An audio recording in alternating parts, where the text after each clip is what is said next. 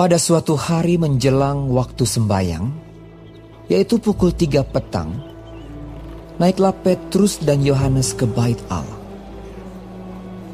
Di situ ada seorang laki-laki yang lumpuh sejak lahirnya sehingga ia harus diusung. Tiap-tiap hari orang itu diletakkan dekat pintu gerbang bait Allah yang bernama Gerbang Indah untuk meminta sedekah kepada orang yang masuk ke dalam bait Allah. Ketika orang itu melihat bahwa Petrus dan Yohanes hendak masuk ke bait Allah, ia meminta sedekah. Mereka menatap dia dan Petrus berkata, Lihatlah kepada kami. Lalu orang itu menatap mereka dengan harapan akan mendapat sesuatu dari mereka. Tetapi Petrus berkata, Emas dan perak tidak ada padaku. Tetapi apa yang kupunyai, kuberikan kepadamu. Demi nama Yesus Kristus, orang Nazaret itu, berjalanlah.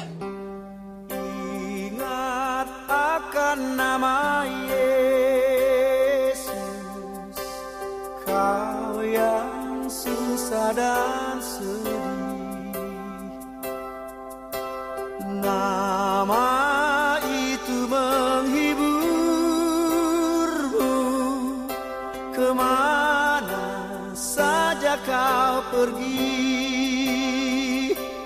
Indahlah namanya pengharapan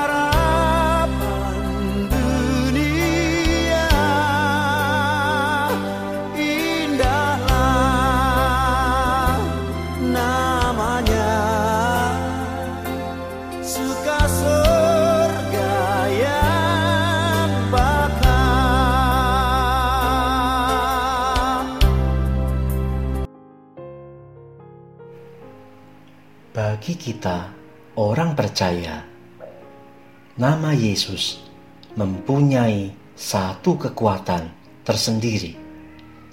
Itulah sebabnya Lydia Baxter menuliskan lagu ini sebagai sumber kekuatan. Walaupun ia cacat, tidak bisa berjalan, dan bahkan terkurung di tempat tidurnya di sebagian besar masa hidupnya, ia tetap mempunyai semangat hidup untuk selalu mempelajari Alkitab dan menulis. Lydia juga sering mengadakan pertemuan pemimpin-pemimpin Kristen di rumahnya, dan ia selalu menjadi berkat bagi mereka yang menghadirinya.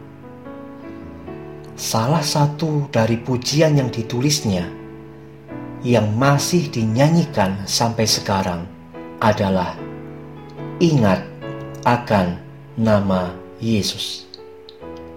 Pujian ini ditulis empat tahun sebelum ia meninggal. Ia memang tidak menjadi tawar hati karena penyakitnya. Ia selalu melatih diri untuk mengingat dan memanggil nama Yesus yang menopang dan menghibur hatinya. Lydia sering kali memberitahu teman-temannya bahwa nama Samuel berarti diminta dari Tuhan. Hana berarti anugerah. Sarah putri raja. Naomi yang menyenangkan. Tetapi nama yang berarti segalanya baginya adalah nama Yesus. Ia mengatakan, "Saya punya senjata perang yang istimewa. Saya punya nama Yesus.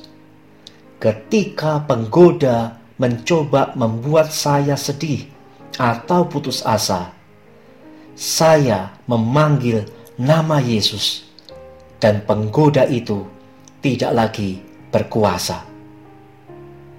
Kiranya melalui pujian ini kita juga selalu ingat akan nama Yesus.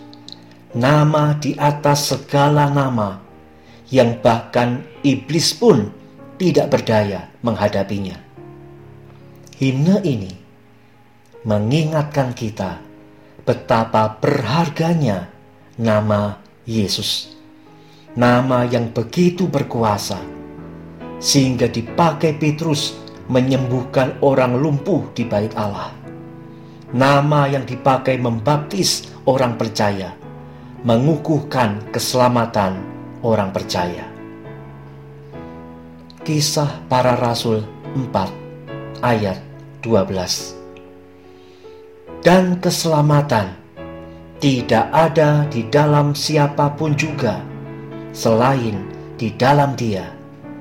Sebab di bawah kolong langit ini tidak ada nama lain yang diberikan kepada manusia yang olehnya kita dapat diselamatkan.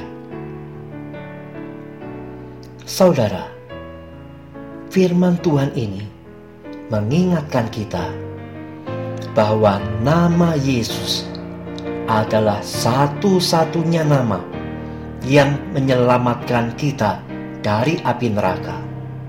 Nama Yesus adalah satu-satunya nama yang mengubahkan hidup kita menerima hidup yang kekal.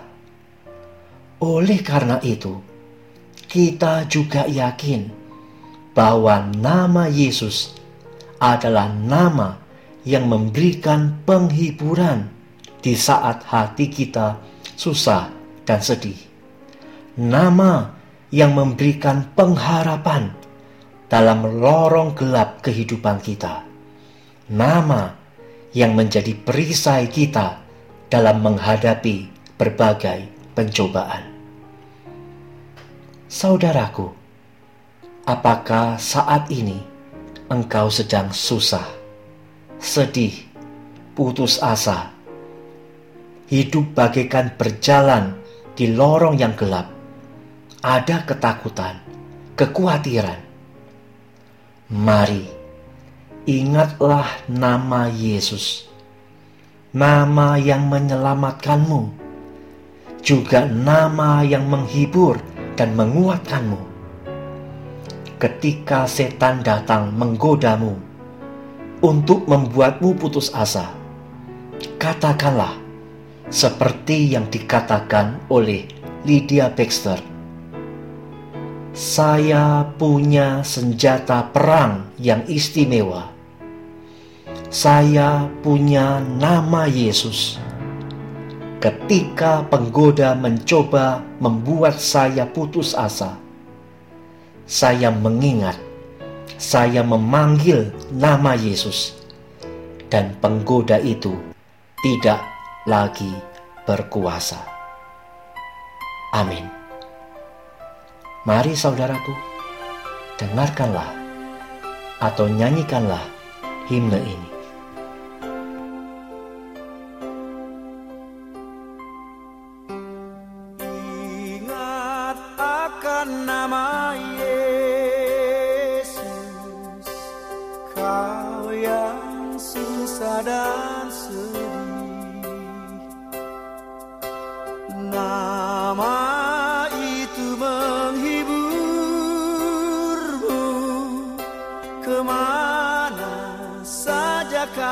por